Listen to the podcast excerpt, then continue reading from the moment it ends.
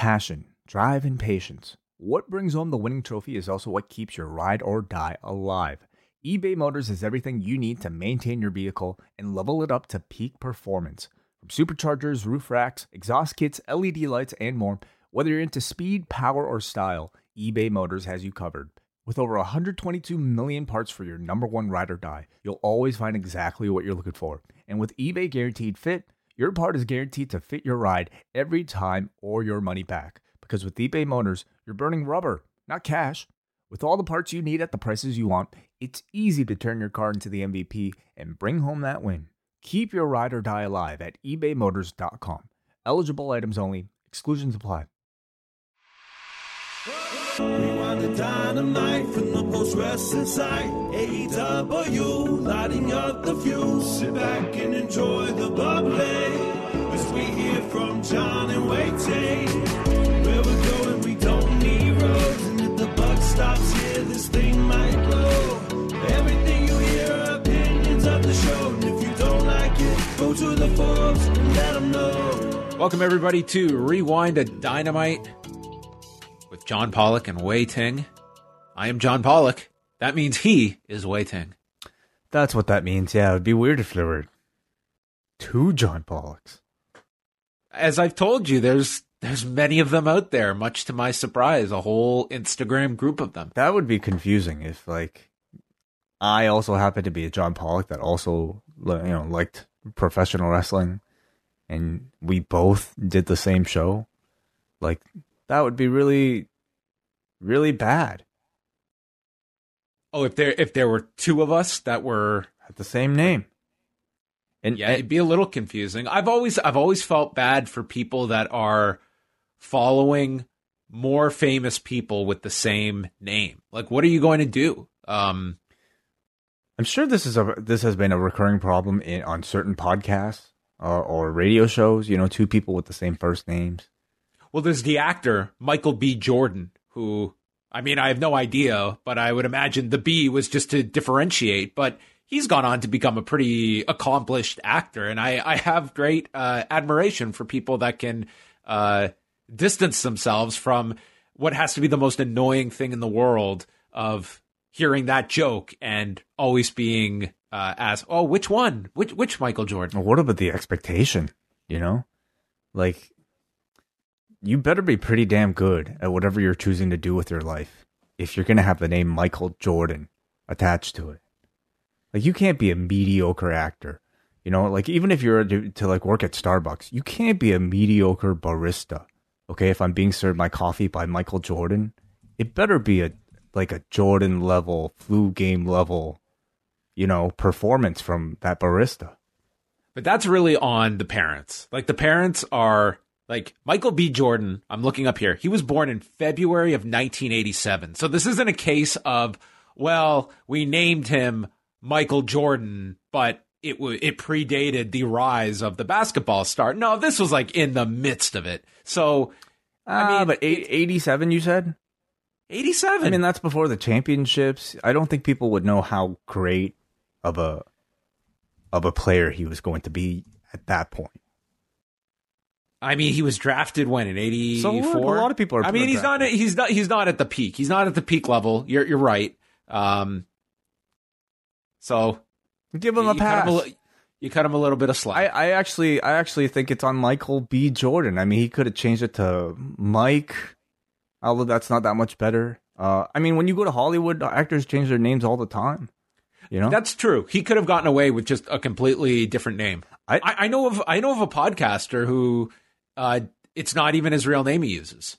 Oh, for sure. Anybody. Like, yeah. I, I Davy Portman. You, did you realize that's not his real name? I don't. I don't think we're supposed to talk about that, but that's who I was referencing. Oh, oh, sorry. Yeah. Okay. Go, leave, leave Ernest alone.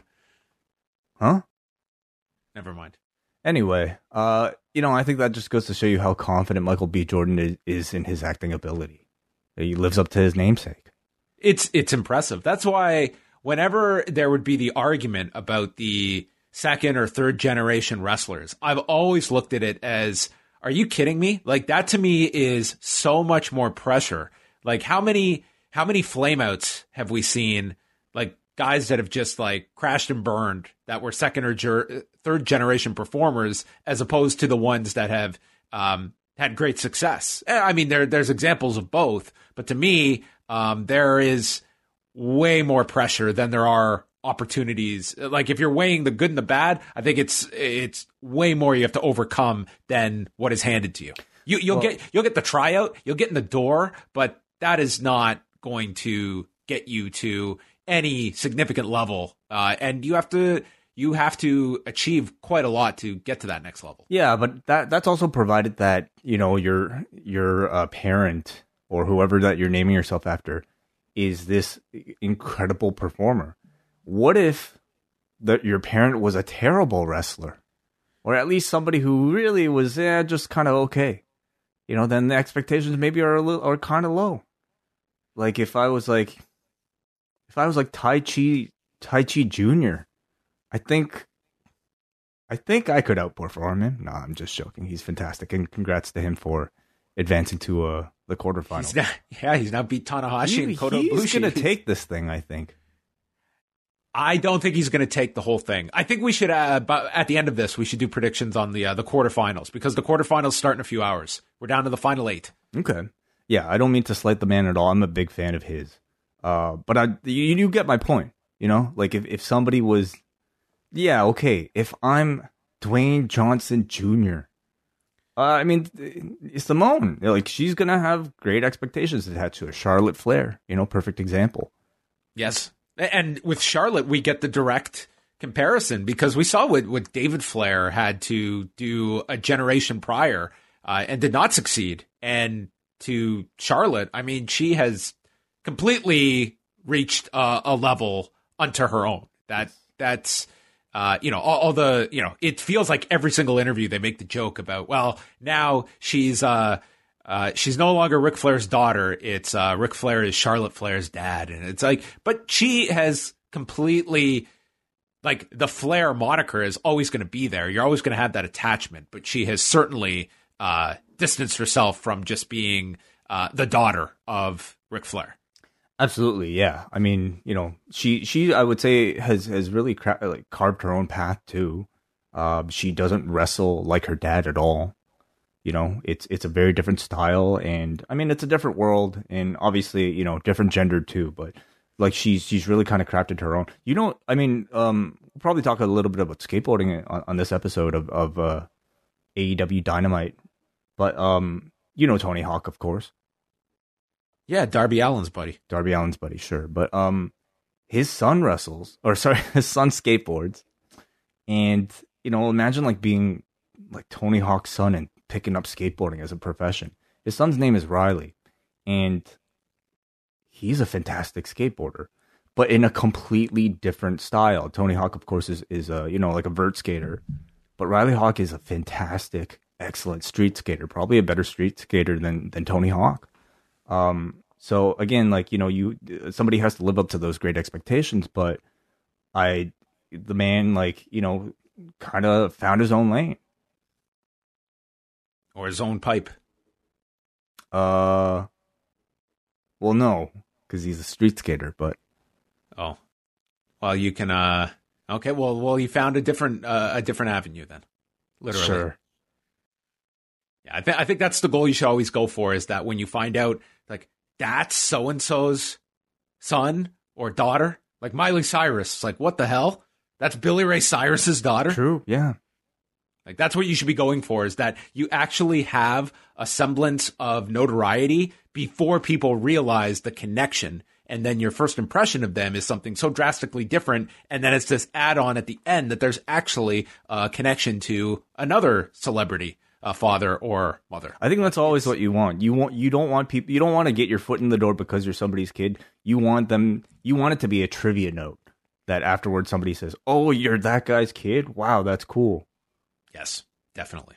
So, um there you go. Um I don't know if if we've lived up to our our parents' fame, but we try. Sure. Yeah. How was your Wednesday? How was Canada Day? Uh, it was actually pretty good. Yeah. Um, you know, uh, I had a really, you know, I was surprised at how quiet the streets were this morning. So uh, as people know, you know, I'll I'll drive my fiance to work, and then it's pretty early. So like I kind of have the city to myself. You know, it's it's really quiet. I mean, certainly What, today. what time are we talking about? Well, we're talking about like eight a.m. Wow. And so like the streets are pretty empty um i it's honestly sometimes even a struggle to find a coffee place that's open because uh, at least in the annex because you know just you don't do that that much business but i found a place um had a really nice stroll through a park like kind of had the world to myself it was ni- it's nice Oh, that sounds great. Yeah. A lot better than my day. well how was yours My day was horrible. I got up this morning and I had to work today. And I, I've, I think I've told you that th- this year I've just been hit with like these allergies and they've just been like killing me. And they kind of had subsided over the past week. And then today, like just nonstop, like it was brutal. Just getting that news update out was just, I just could not finish that thing in enough time. I tried going for a walk. I tried taking like a Reactine. It was just getting worse and worse and worse. And then, like after I finished working, like I think it's it's turned into like a full on cold from just allergies. So this entire day, I had to go to sleep at like four o'clock and just slept for two hours.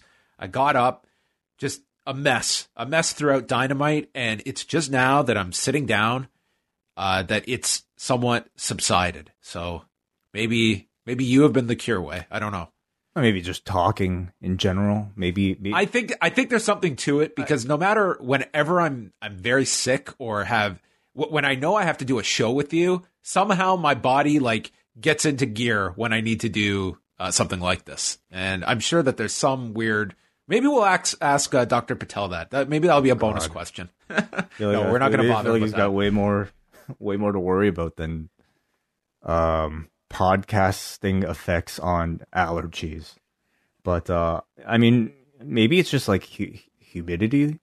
You know, could that I have it? no idea what it is, but I, I swear to God, I'm not exaggerating that I, I've probably sneezed over uh, 150 times today. Oh, that's terrible. Well, I mean, especially you know, in light of everything. Like, do you like you know? Are, are, are, are I'm I'm certainly more self conscious every time like Yes, you know I definitely. sneeze or cough or something like that. So.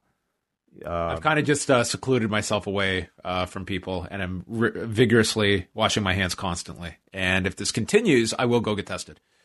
Yeah, why not? Seems good practice uh, either way. So on that front, uh, we can pivot over to some news items before we get into uh, Fighter Fest. And still to come, we will be giving away a T-shirt for one lucky member of the Post Wrestling Cafe. It is a new month, so it's a great time to sign up for the cafe. Uh, not just the great content that we have to provide, such as our recent Ask Away show, a very talked about Ask Away edition from Tuesday night, but if you sign up on uh, now, you get your most value for this month. So if you're just going to simply jump on for a month and then you're going to drop us at the end of the month, do it now. Do it now. Uh, it's like, um, uh, what would this be the equivalent of? It would be like signing up for uh, free movies at your local theater for a month. Why would you do that towards the end of the month? You could- do it at the beginning. Have is that even? It's not a a thing, but as I'm saying this, that should be a thing.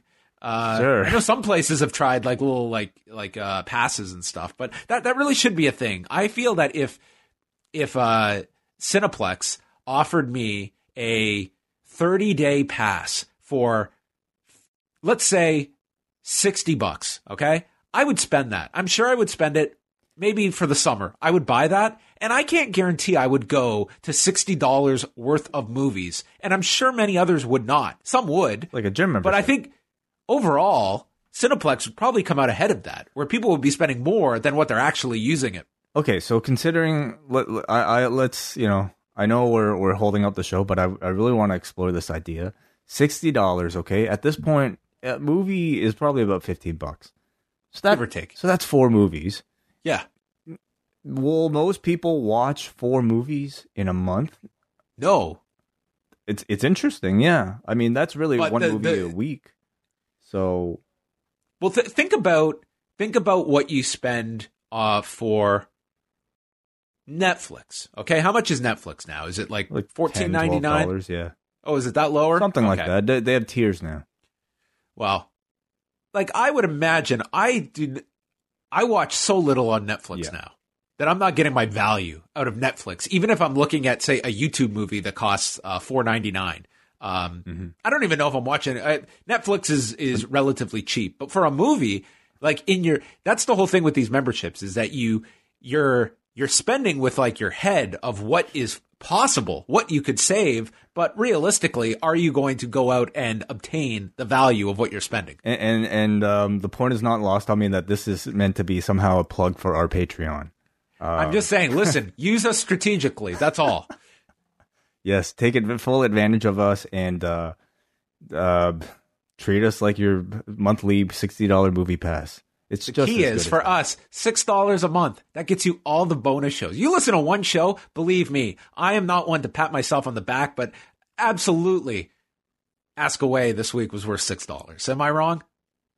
Oh, you've already the- got the your amount value. of controversy that came out of that one. Absolutely.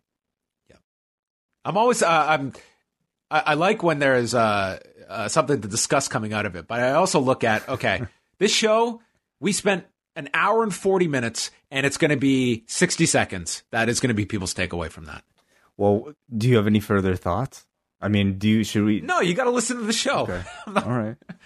Uh, I, I, don't, I don't have any further thoughts. There, there was a question asked that uh, I, I think I So let me- let me- I was let- offended by that. I, I was I was offended by. I was upset about it in the moment. Uh, it didn't bother me beyond that. Uh, but later, when I finished the show, uh, I thought to myself, did I overreact? And I thought, no, I did not overreact. I thought I had a, a perfectly sound reaction to a question that was being presented to me by you. I also didn't. And I and I was not mad at Wai. I was mad at the question. Well, I also didn't think you overreacted. Uh, at the same time, I did wonder if there was misinterpretation either in the way the question was worded or in the way I read the question. And it's honestly, it's incredibly difficult to to talk about what, unless you've actually heard it. So if you haven't, um, apologies. But Go and listen to it. It's somewhere in the middle, and it's a question about like our office space or something like that.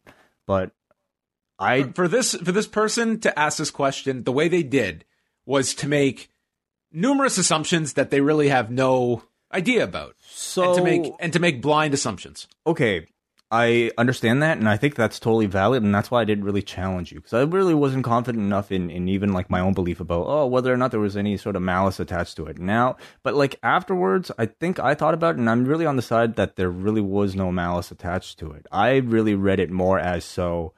Hey, like you know, I'm really curious. You know, like what you guys uh might use an office space for that you might not be able to do with your very much digital business online and you know i'm concerned the question was worded nothing like this at all because you have tact. Mm, i i actually kind of read it like that. I mean yeah maybe it was poorly worded. Maybe we can argue that. But like you know the question about like not making enough money i read more so as hey i'm concerned that you guys you know might not have enough resources. Wait let me turn this around on you okay? Sure. even myself as your friend okay? If I and it's kind of disqualifying because if I did not know what you make and I were to criticize you about a personal purchase that you made or, or something of that nature, and to tell you that I think that I, I'm questioning what you're doing, Wai, because I don't think you make enough to afford that.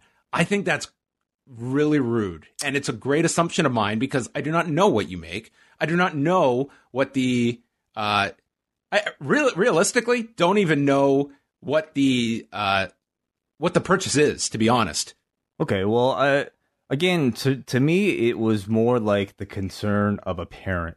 If I were to buy a car that, you know, um, they would consider. I don't know. I I don't know even know if it would necessarily be a fancy but, car. but don't you see how that that that right there, your your premise comes across very demeaning. That this is like a parent uh, disciplining their child. I don't think it's demeaning. I think it's out of concern. I think it's out of like you know genuine care. From a stranger that I've never met before, that has zero idea Yeah, but uh, that- what we make. At the same time, that person is a patron, so obviously they are a fan of both you and I. Um, I, I think you're giving this person too much leeway because they're a patron. Okay, well, I don't think you are giving enough. And this to me is the problem with interpretation because we're only reading words on a piece of paper or uh, in this case on the internet and we don't have no idea the tone. We have no idea, you know, anything else really attached to the question. So again, I, I, I stated a response in the message board about this. If the original poster would like to clarify, we certainly welcome that. Um, this is a way better plug for the cafe to hear this show now. Yeah, but to me, it's a it's a it's a really fascinating sample of interpretation. All right, um, let's move on to the news items uh, that we were going to get to here before this show Raw. gets gets super weird. Yeah. Yes. Raw from Monday Night Wai.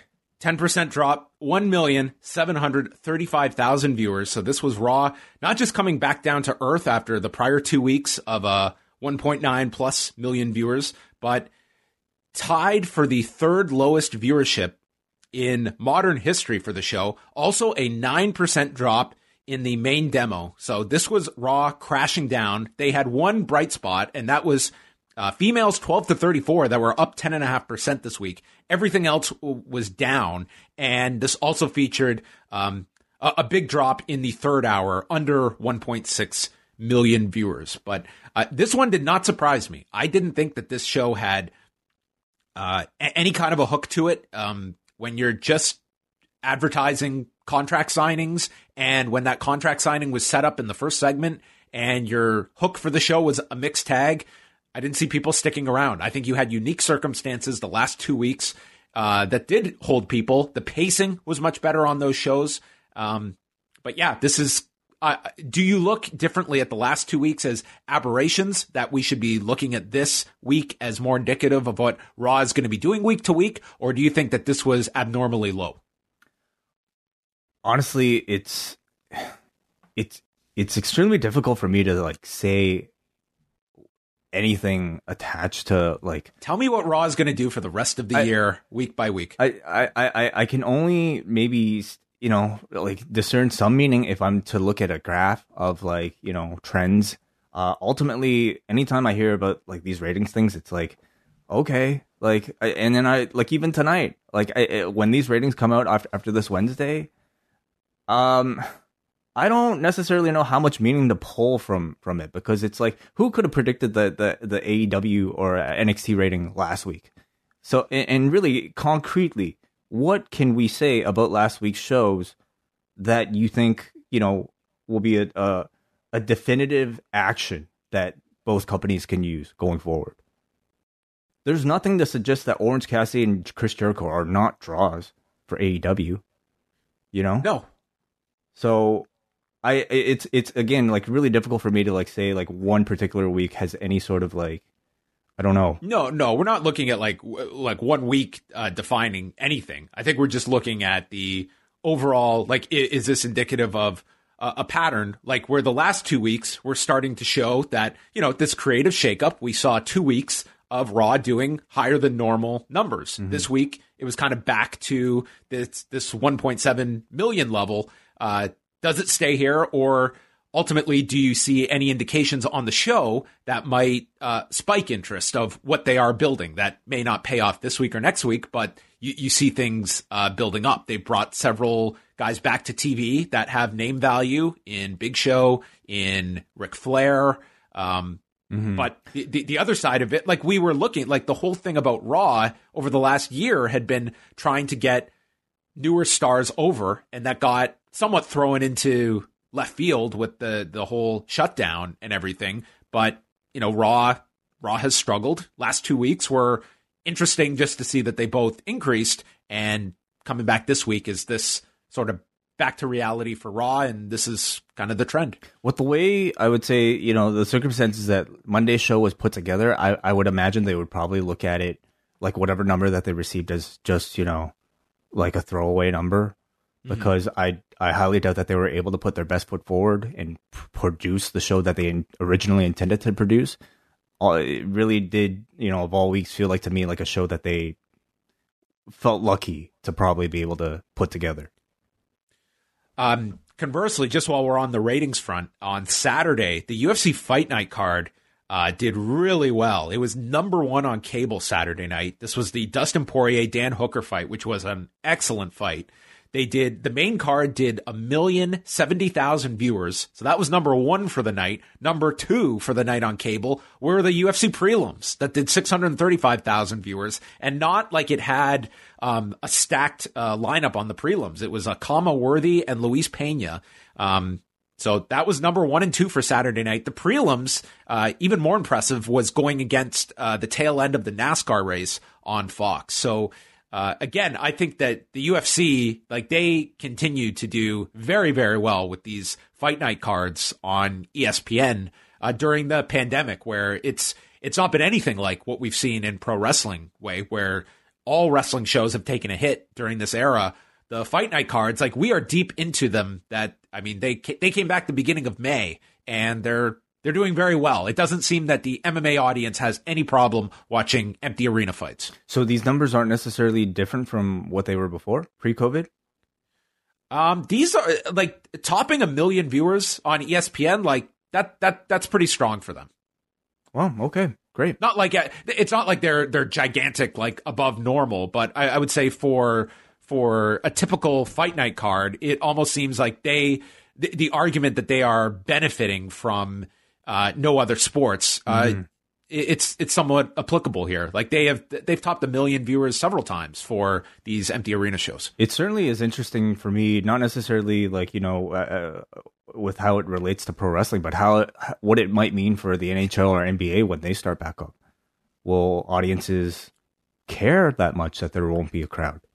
and if you have a case where all these sports are coming back in a similar time frame are there going to be winners and losers? Um, I've, I've seen some analysts believe that it's going to be like all these sports coming back there's going to be the initial spike uh, but then will people like if you if we have a scenario where two months from now we've got the nhl running the nba running major league baseball running uh, people are going to be forced to choose. It's going to be very difficult for the networks as well. Um, yeah, I, I think that there's there's a lot to learn from all of these sports coming back and what are the habits of, of viewers. And you know, with with a a UFC, for instance, like I, I'm I'm with the majority here. Like I, I don't find any hangup watching empty arena fight night cards. Watching a empty arena hockey game or an empty arena basketball game where we're not talking about the the UFC Apex, which is very intimate. We're talking about a major sports arena that's empty, uh,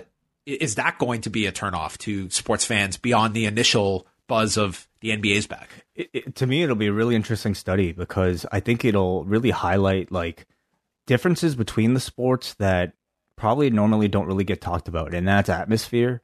That's yeah. you know um, the importance of a crowd as it relates to like the entertainment value of that particular sport.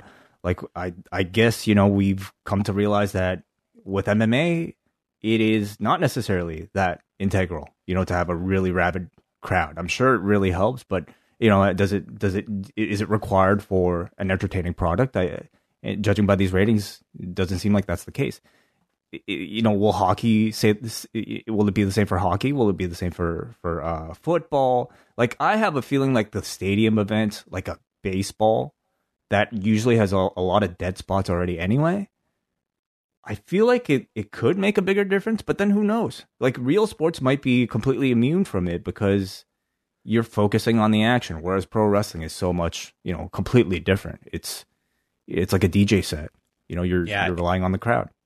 And the MVPs of all of these uh, sports broadcasts, it's going to be the producers of these games. Like, how different do you approach shooting a game and what you do in between uh, mm-hmm. in between play? The commentators. Like all, yeah, like they're coming up with all these ideas, like DJs, uh, having like fake crowd noise has been like th- you have to imagine they're going through every idea imaginable because this is unlike anything they've ever presented before when you take the crowd element out of it. It, it makes me at least intrigued to tune in to all of these sports just to see the differences. Absolutely. Killer Tim Brooks uh, passed away. Um, it was announced by uh, his son earlier this week. Uh, he was 72 years old. He had been uh, battling cancer for some time. And Tim Brooks, uh, he was someone that traveled all over uh, the U.S., Canada, spent time in Puerto Rico, had gone to Japan. He was a uh, you know, very close friend with uh, Bruiser Brody and teamed and was an opponent of his uh, for, for quite a lot as well. Uh, some of the territories he went to included uh, Detroit, uh, with the NWF in Cleveland, uh, for Southwest in San Antonio, Stampede Wrestling up here in Canada for Stu Hart. He had a quite a run in Portland, teaming with Roddy Piper, and maybe his most sustained run that people will associate Killer Tim Brooks with was in Texas, where uh, especially when Gary Hart was booking the territory, he was very tight with uh, Tim Brooks, and Brooks had a big hand in helping uh, the Von Erich sons kind of get acclimated to professional wrestling and working with them. Um, Gary Hart talks about him quite a lot uh, in his book uh, as well, just about their relationship and what what Brooks meant to uh, that territory. And one famous angle that he had was when he was with Georgia Championship Wrestling. And this is when Tim Brooks had defeated Paul Orndorff for the NWA National Heavyweight title. And he sold the title for $25,000 to Larry Zbyszko. And Bob Geigel stripped Zbyszko of the title for the nefarious means by which he got this title and put it up in a tournament, which, if it sounds familiar, was what the WWF did several years later in a much more famous scenario, which set up WrestleMania 4 when Ted DiBiase tried to buy the championship. But this was an angle that they did in uh, Georgia Championship Wrestling in uh, March of 1983. Um, he continued wrestling uh, until 1997, uh, and then he had he had started a wrestling school in Texas. And one of the current stars that he trained was Keith Lee, who uh, posted a tribute for uh, Tim Brooks on on Tuesday. Um, my Tim Brooks story that I have was back in 2006 when myself and Dan Lovranski went down to the Cauliflower Alley Club. And this was still when you had, um, you know, a, a, lot of the guys that were regulars at the Cauliflower Alley Club, you know, with, with us going down there, our purpose was to do several uh, sit down interviews. And a lot of it was just kind of being able to flag down guys and convince them to come to a, a sit down with us. So even at this point in 2006, like that generation was very guarded. And the, our first day, we were having like a lot of trouble just convincing anyone to come do an interview and kind of, you know, they were polite about it, but we were getting the sense that some people were just hesitant about, you know, not knowing who we were or what was the angle we were, were going to be taking. And then the first guy who did an interview with us was Gary Hart. And it was a great interview. And he was hanging out with it with Tim Brooks at the Cauliflower Alley Club. And it was Gary Hart that kind of gave the reassurance to a lot of these other guys when we had explained that we were kind of we were hoping to get others, but they were being a little hesitant. And when Gary Hart gave the uh, the nod of approval, it was like the floodgates opened, and we ended up doing like eight of these sit down interviews uh, over the course of uh, three days in Las Vegas. Uh, didn't do one with Tim Brooks, but uh, Dan Lovranski ended up uh, r- really hitting it off with Gary Hart and Tim Brooks. And there was one night where uh, Mouth found me and he told me that him and Gary Hart, I guess Gary and Brooks were staying together in the same uh, hotel room. And the two of them go into the hotel room and there's Tim Brooks on his back reading the newspaper completely naked.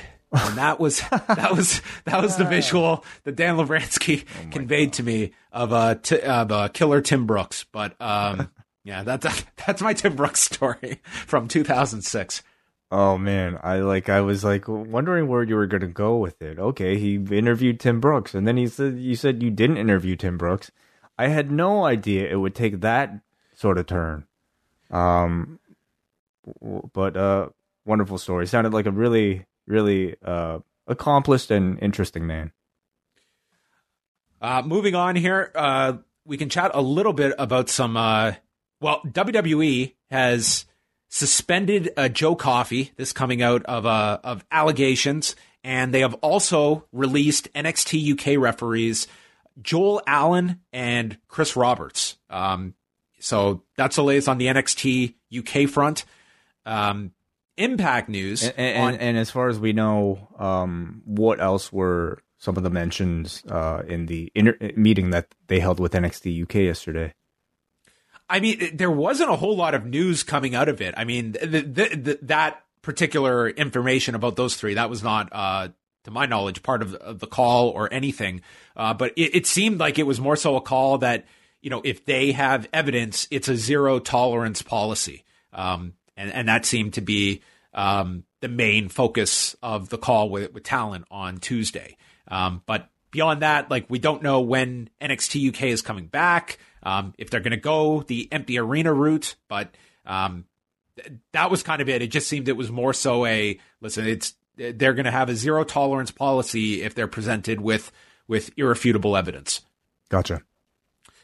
Uh, on Tuesday's Impact episode, they kicked off the show by announcing the new main event for Slammiversary is going to be uh, Trey Miguel, Eddie Edwards, Ace Austin, and a mystery person for the now vacant Impact Wrestling title. There was no mention of why Tessa Blanchard has vacated the title, uh, nor any mention why her and Michael Elgin are out of the match, which was originally going to be a five way match for the pay per view. So that's the latest there. And also, uh, this had been reported by uh, Gary Cassidy at Sportskeeda. Luke Gallows and Carl Anderson are on their way to Impact Wrestling, and it sounds like they'll have a deal where it keeps them open to be able to do dates in Japan um, as well. So it, it, won't be an exclusive deal in that sense uh, that they could do New Japan. Uh, do you think that that's a well for for for Impact uh, a good get for them?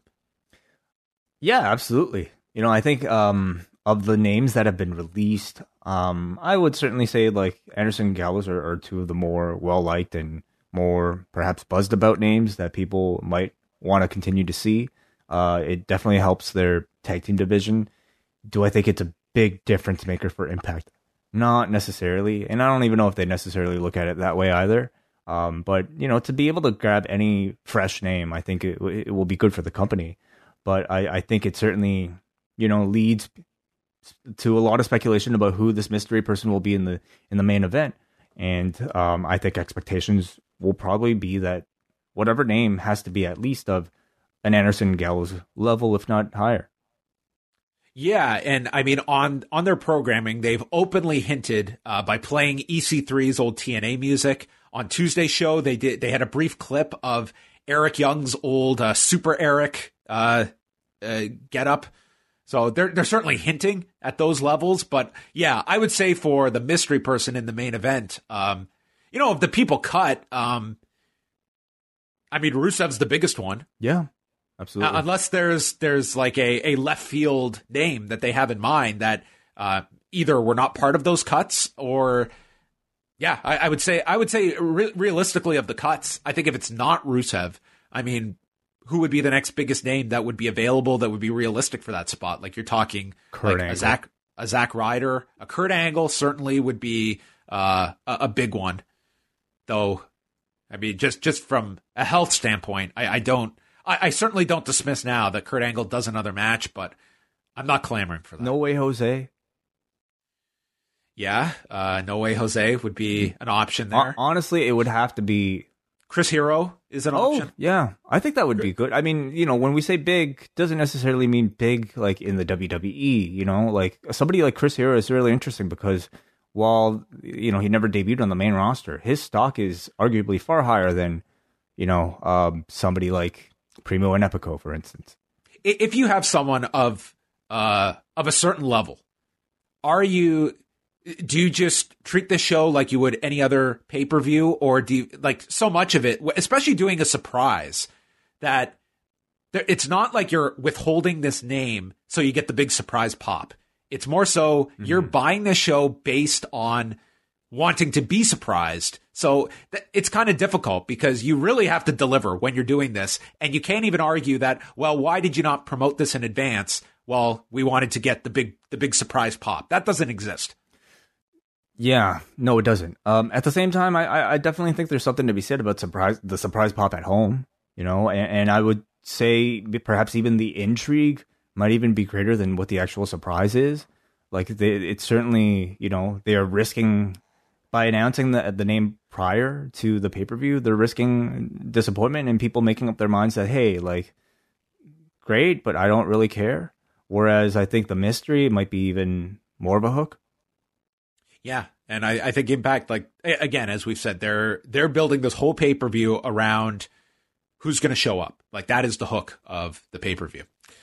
And the last item here, uh, the UFC, uh, the Nevada Athletic Commission, they've approved a ton of dates. UFC is going to run nine shows in the month of August. They're running cards every weekend, August 1st, 8th, 15th, 22nd, and 29th. On top of that, it's the return of Dana White's Contender Series. They're going to run uh, four Tuesdays, all Tuesdays in August. So nine shows in a month. Well, what do you know about like um, testing procedures for something like contenders? I would imagine they're going to go through all the same steps that they have. They're just going to treat it like any other fight card. Yeah, I mean that's that's uh that, that's it seems like it's going to be a lot of tests. So yeah, if they can keep it, I, I, think of all the companies, like uh, the one that I, am willing to give the most leeway to, it's UFC right now. Mm-hmm. Yeah, like I, I I think that they have done a pretty good job when it comes to the the protocol that they have in place and you know, we, we did have, we have had a couple of, of positives. Um, but, you know, when we're seeing these other sports leagues that, you know, they are going into it knowing that they're going to have a lot of positives. Like that is just part of the, you know, three months ago, it was the discussion of, well, if you have one positive, does that shut everything down? That is pretty consistent that all these sports leagues are going into this knowing we're going to have positives. Uh, so it's it's more so working around that and how you handle those that do test positive. It's not like UFC is having this rash of guys that we're hearing about after the fact. They get home and all these people have um, have COVID. So, I mean, what they've done is it's it is has has been about as as well as you can anticipate uh, for what they've put in place. But that's an ambitious schedule for even under regular times to be doing that amount of cards. But they're going uh, full out in August. So all of your latest news, you can go to postwrestling.com. And if you're a member of the Post Wrestling Cafe, that's that means you are on the magical list to win a free shirt courtesy of Post Wrestling. Wait, do you have the master list? The I, master magic list. I got the master list right here. All right, let's let's go deep into the list. I, I'm thinking well down, like three quarters of the way down. Way, I think that's where you should be reaching for. I think that you have determined a name, and that person is. Congratulations to Brent Oliver. You win, Brent Oliver from Edmonton, Alberta. Congratulations. You win a t shirt courtesy of store.postwrestling.com. There you go. A happy Canada Day to Brent Oliver, capped off with a with a free shirt. Mm-hmm. Yeah, we could have had a, a red a red and white Canadian blazer to give away tonight. Red white Canadian blazer. I wish. Um, we had two Canadians on commentary on NXT and AEW tonight. Oh, okay. Uh, yeah. Whoever yeah. thought of putting Chris Jericho on commentary on Canada Day? What a brilliant move.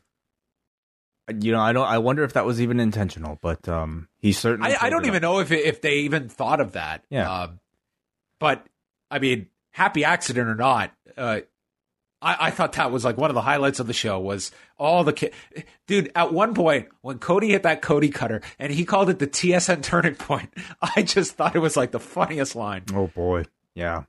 Uh, name dropped Anvil. Oh, he named. Killer Tim Brooks got a mention on the show. For Ooh.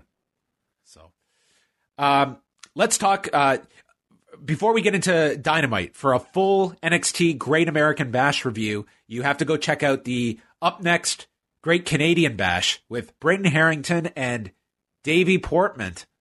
Davie Portman, in quotations, uh, with their review of the Great American Bash up on and on up next.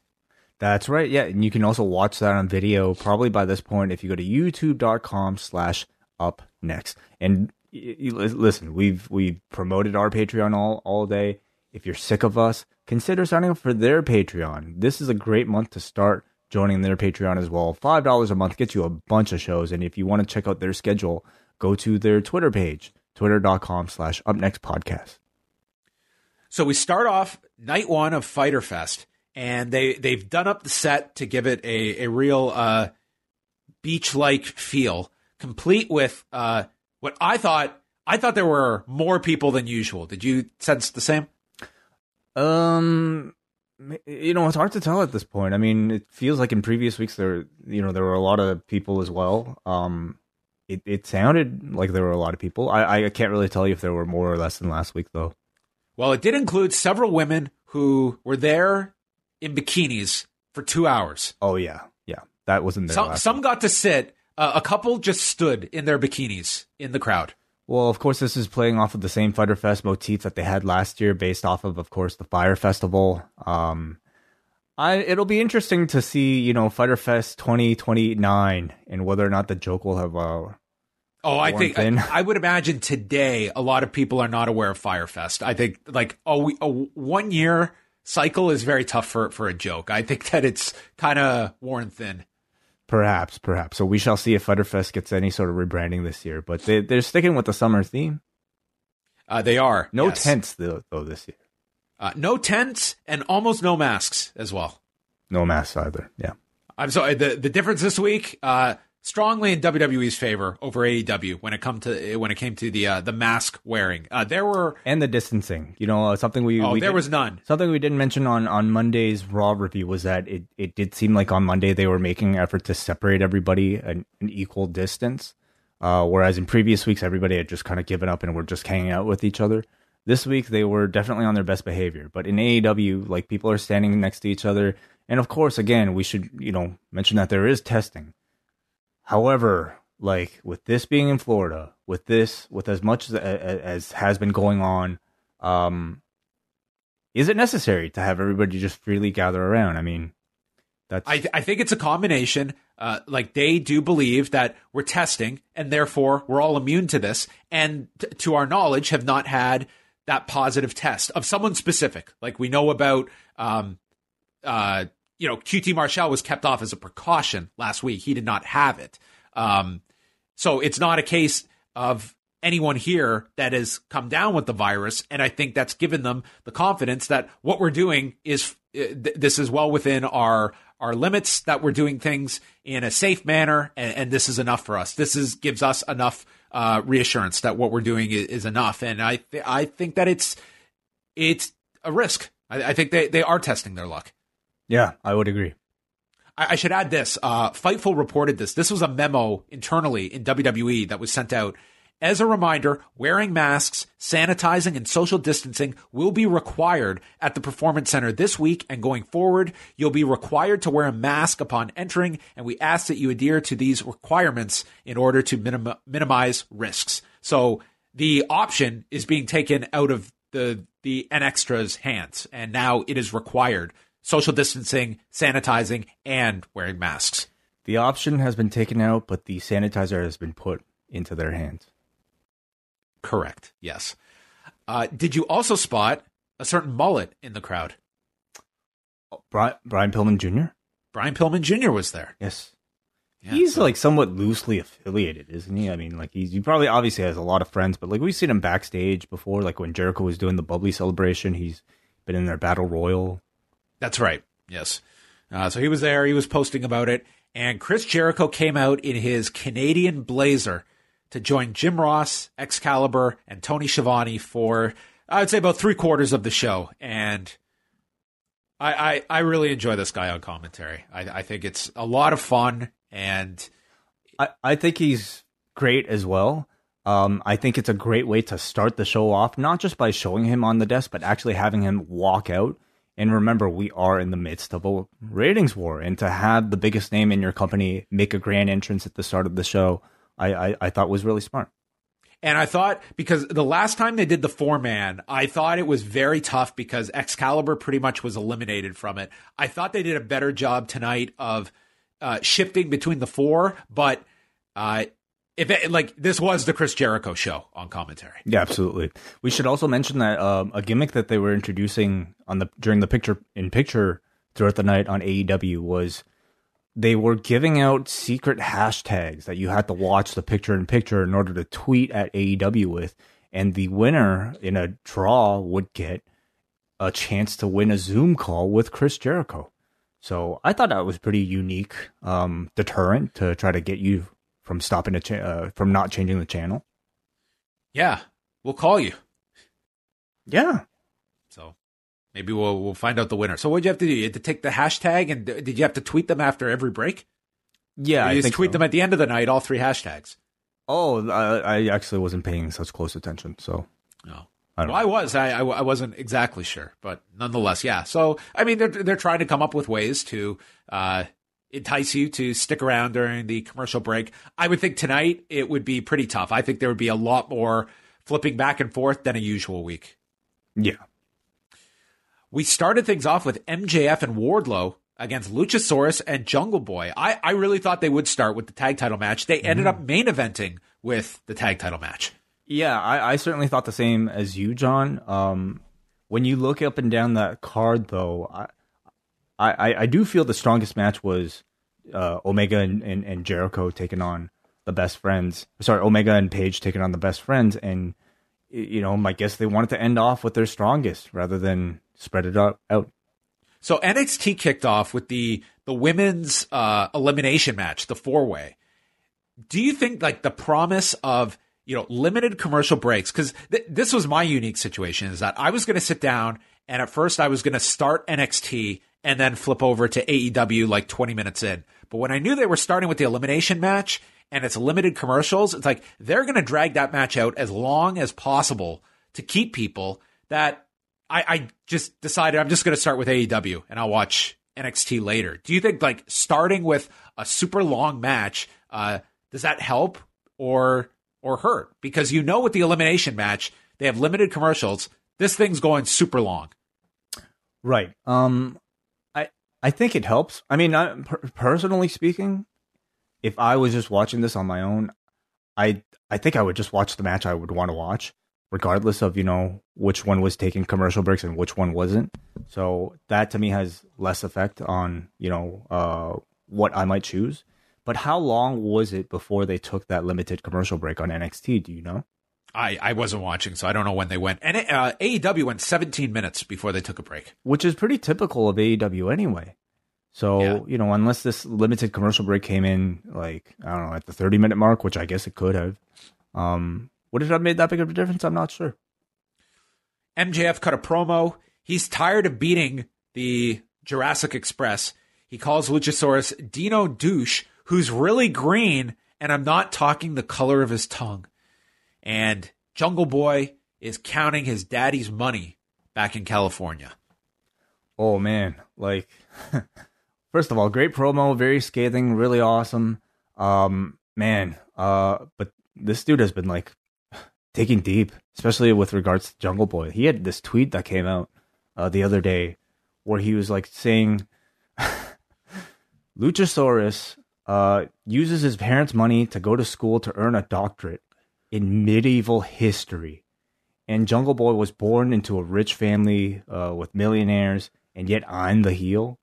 I mean, it's quite the tweet, uh, and and incredibly scathing. So the man is digging deep.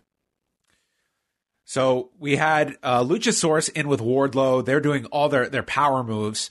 Uh, Jungle Boy hit a pair of Tope Suicidas and then a Tope Con Hilo as Jericho was doing play by play in Spanish before in, informing everyone this isn't CMLL, it's AEW.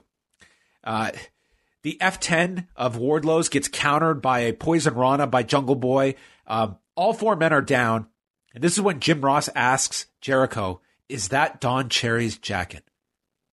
Yes, is he that famous? I mean, he must be. I would, I think Don Cherry would be a reference that a fair amount of people would get. Although in 2020, way more uh, commentary gigs for Chris Jericho than Don Cherry. Yes. Uh, there's a there was a Canadian destroyer by Jungle Boy off Luchasaurus's back, and if you think Jericho didn't catch the irony of that on this particular day, you would be wrong. uh, Marko gets caught by Wardlow and is thrown off the stage onto Jungle Boy. This guy's job, his job description is getting thrown by people. And he's great at it. Gets a lot of height. Uh, Wardlow hit a swanton, and then MJF comes in. He's got the the diamond ring, and Luchasaurus ducks, and then Luchasaurus pushes MJF, forcing him to hit Wardlow with the ring. Jungle Boy then sends MJF into the guardrail. Jungle Boy comes back with this swinging DDT. Wardlow hits the uh, sorry, the choke slam is hit by Luchasaurus onto Wardlow, and a standing moonsault. Luchasaurus pins Wardlow in 11 minutes, and Wardlow did the old uh, kick out at three deal. Oh, well, like is this has Wardlow been pinned before? Uh, Cody.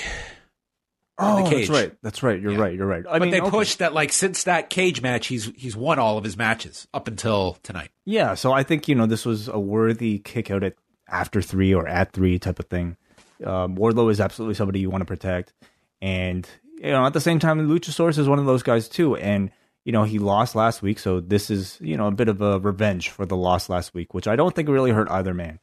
Um, I was definitely surprised a little bit that they didn't start the show, show off hot, hotter with perhaps Page and Omega, but you know, simply due to star power. But if you're going to save that for the main event, I definitely felt like this was the next best thing, and it made perfect sense as a as an opener. The style of match these guys had, like it was X Division, it was incredibly fast. Everybody hit their spots perfectly. Everybody looked strong, and I think in particular with these four, all four of them stood out as individuals.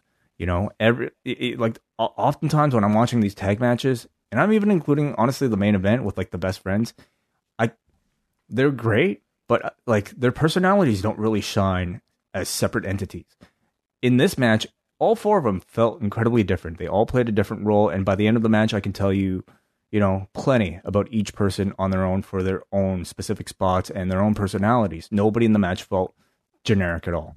Um, and I also like the finish. You know, they didn't do the usual dude holds the other guy and then just simply ducks and he hits his partner type of thing. There was a slight variation where MJF stopped short, but it required Luchasaurus to kick that diamond ring into Wardlow for him to hit him, which I enjoyed. I like this match a lot. It was it was a lot of fun. Uh, similar in presentation to the uh, lumberjack match last week, and w- with the additions of MJF and, and Jungle Boy as well. So I, I thought this was a really great way to start off the show, and, and also put a put a big focus on MJF and, and Jungle Boy. MJF and Jungle Boy again, yeah, they kind of picked up their rivalry. I mean, really, this rivalry seems like it is something that is going to last a long time, and they're really not shying away from like those teases at at, at all. Um, and, and the first hint of, you know, I, I think it was inevitable at some point you'll break Wardlow away. I don't know if now's the time though. I hope this is that's like a a long simmering, uh, like kind of story that eventually you can break Wardlow away um, as the big baby face. But I, I would really cool that and just have it have it there in the background, and at some point you could do that. I agree. I agree. I mean, now does that mean that they can't do a tease and perhaps like a you know several week long storyline teasing dissent where they'll eventually get back together? They can. I, I think you just tease it now and then, and it and it builds up. And when it hot when it happens, it doesn't happen out of nowhere, but it's it's all these little things that eventually uh, lead to Wardlow. Uh, like I think Wardlow has significantly improved his stock over just the last two weeks. I think it's been notable with the Luchasaurus match here that uh, they see a lot in this guy long term. Yes. Next week, after AEW on TNT, we will get the AEW Puppy Battle Royale. I don't know. So this what- is after Dynamite. Sorry, they said after AEW, Di- didn't they? I thought this was during the show, but I mean, I could be wrong. I think this is after. oh, Like they've got a pretty loaded uh, lineup next week. I'm pretty sure they said after AEW. I think they said. I, I can't remember if we'll they said look it on- up. We'll on- look it up. I mean, Anyway, well, to me, this is the main event. Okay, it's a puppy battle royal. You see Yeah, these I- puppies? Um, yeah, I mean they might be. It it, it almost uh, is going to encourage that chant to come back after we had eradicated it. Oh, yeah, we want puppies. So, Absolutely. I'm watching. I'm watching the promo right now. how's how's. NXT going to counter? with the Road Dogg? Oh, oh my. The the puppy battle royale next week. Uh, it just says next week, right? Yeah, it's just The graphic at least says next week. I I mean, we'll probably find out more later. Well. There you go. Are you going to watch this? I, I I know the answer to that. of Uh, course, I love shit like this. Are you kidding me? I'm just wondering if they'll have a similar performance to the uh, the dogs in the kennel from hell. they couldn't remember their spots, and then you know they ended up just pissing all over the place. Honestly, I have absolutely no idea what this is. It's not even like it's like you know there's any precedent set for it from AEW thus far to have anything. To, well, I guess they've had dogs involved in like Cody's entrance and whatnot, but um, certainly no battle royals to do with puppies. So I'm definitely this to me, this would be something great to do throughout the show during the commercial breaks. Oh, okay. well, you honestly think this will be a hook?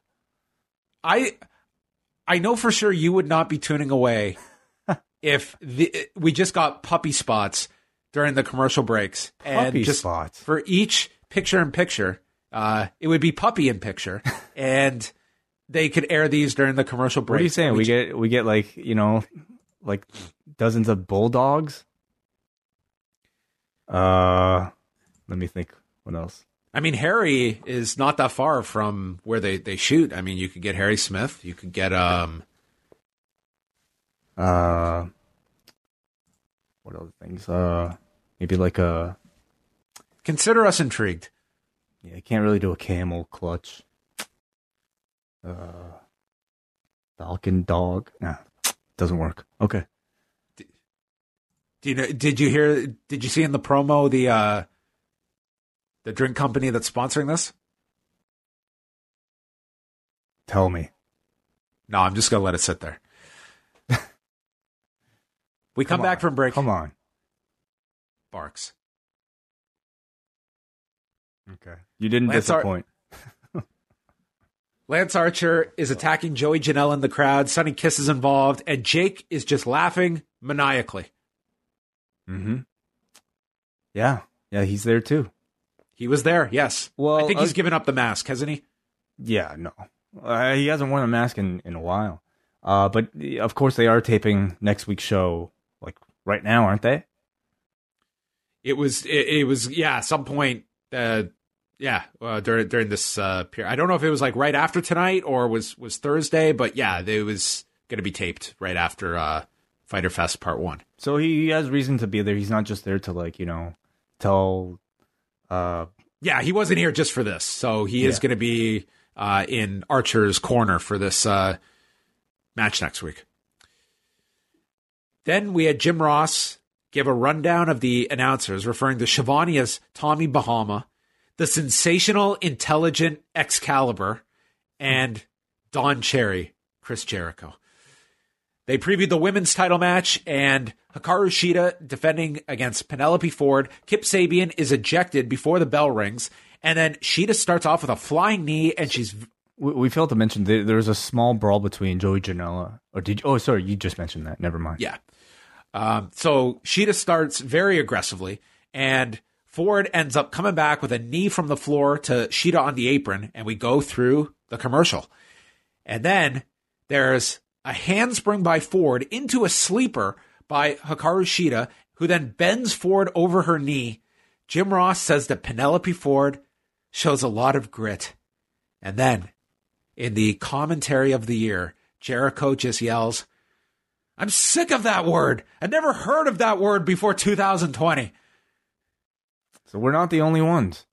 No, clearly there is a there is just a, an absolute just tiredness of the word grit in pro wrestling, and it goes beyond you and I.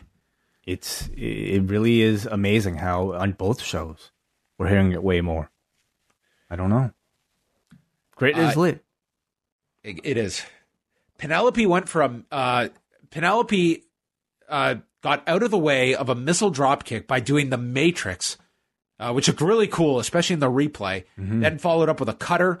Kip Sabian returns as Aubrey Edwards is dealing with Penelope on the floor, and Hikaru Shida punches Kip Sabian, who in the most comical way Oh.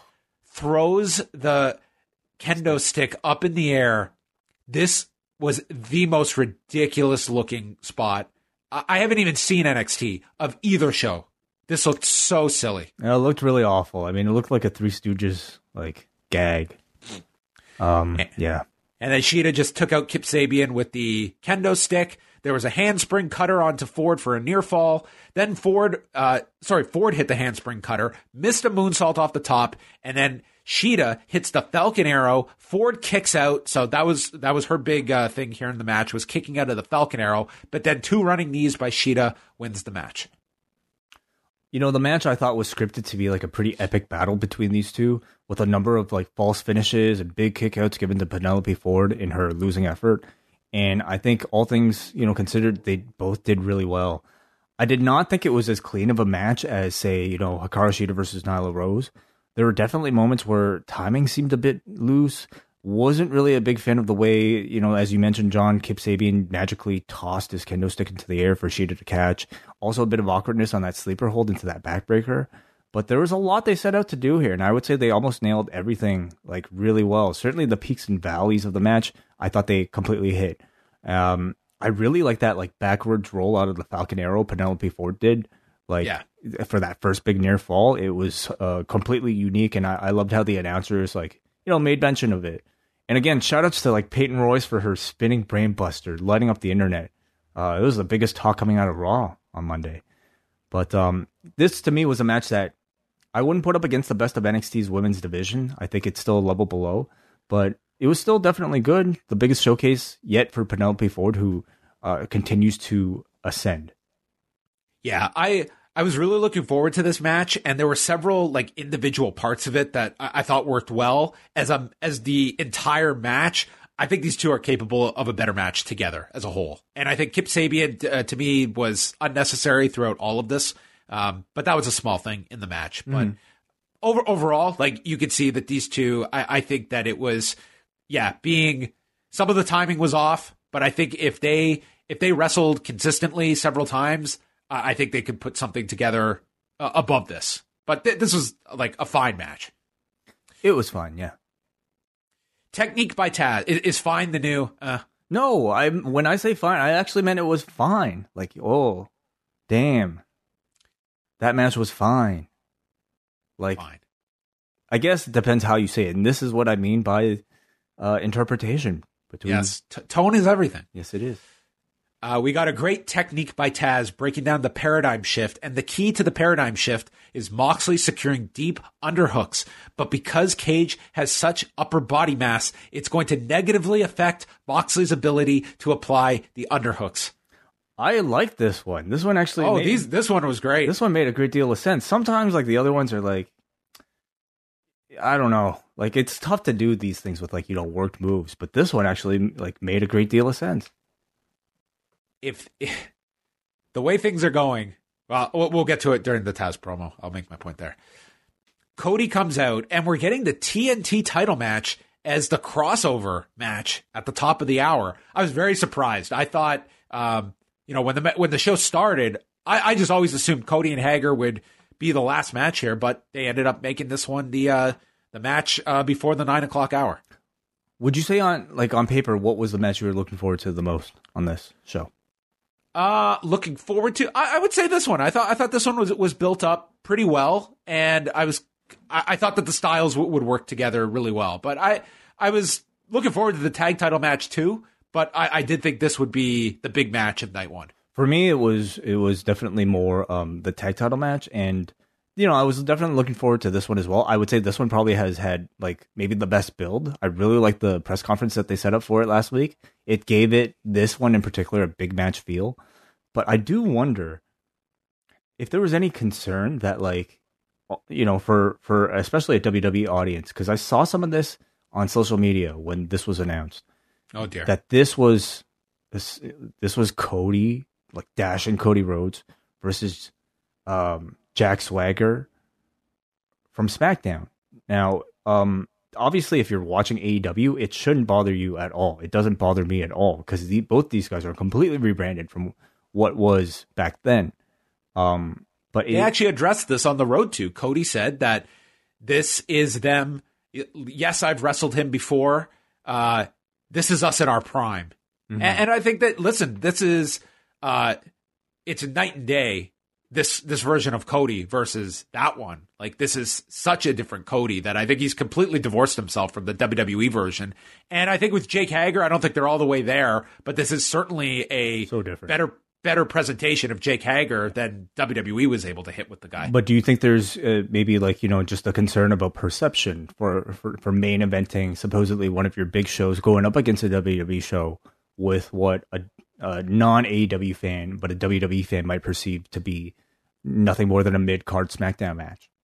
I think that's a dangerous trap to get into because you're playing to a very small audience that probably would not correlate with the numbers that you know like a Cody Cody to me is like one of your your top level stars that is going to have his match is either going to have the most interest or the second most interest and I would not be shying away from putting him in a spotlight role because of Twitter comments. Yeah. I, I think that's that's where Twitter can be dangerous for those that are too uh, plugged into that. I think judging by like AEW's track record, it doesn't seem like they make decisions based off of like you know opinions like that. So ultimately, we're saying, okay, which is the most important match and which is the second most important match? And, but you can make the argument that this was a match in the best position, peaked at 9 p.m. You know, when audiences were probably still a bit more energetic. Um, really, you could have gone either way. So Cody came out with a new T-shirt that reads "The American Nightmare Cody" in the old Great American Bash font, and I thought this was a hilarious shirt. That is pretty funny. I didn't even Oh. make the connection. Oh my god! Oh, that's Just- great.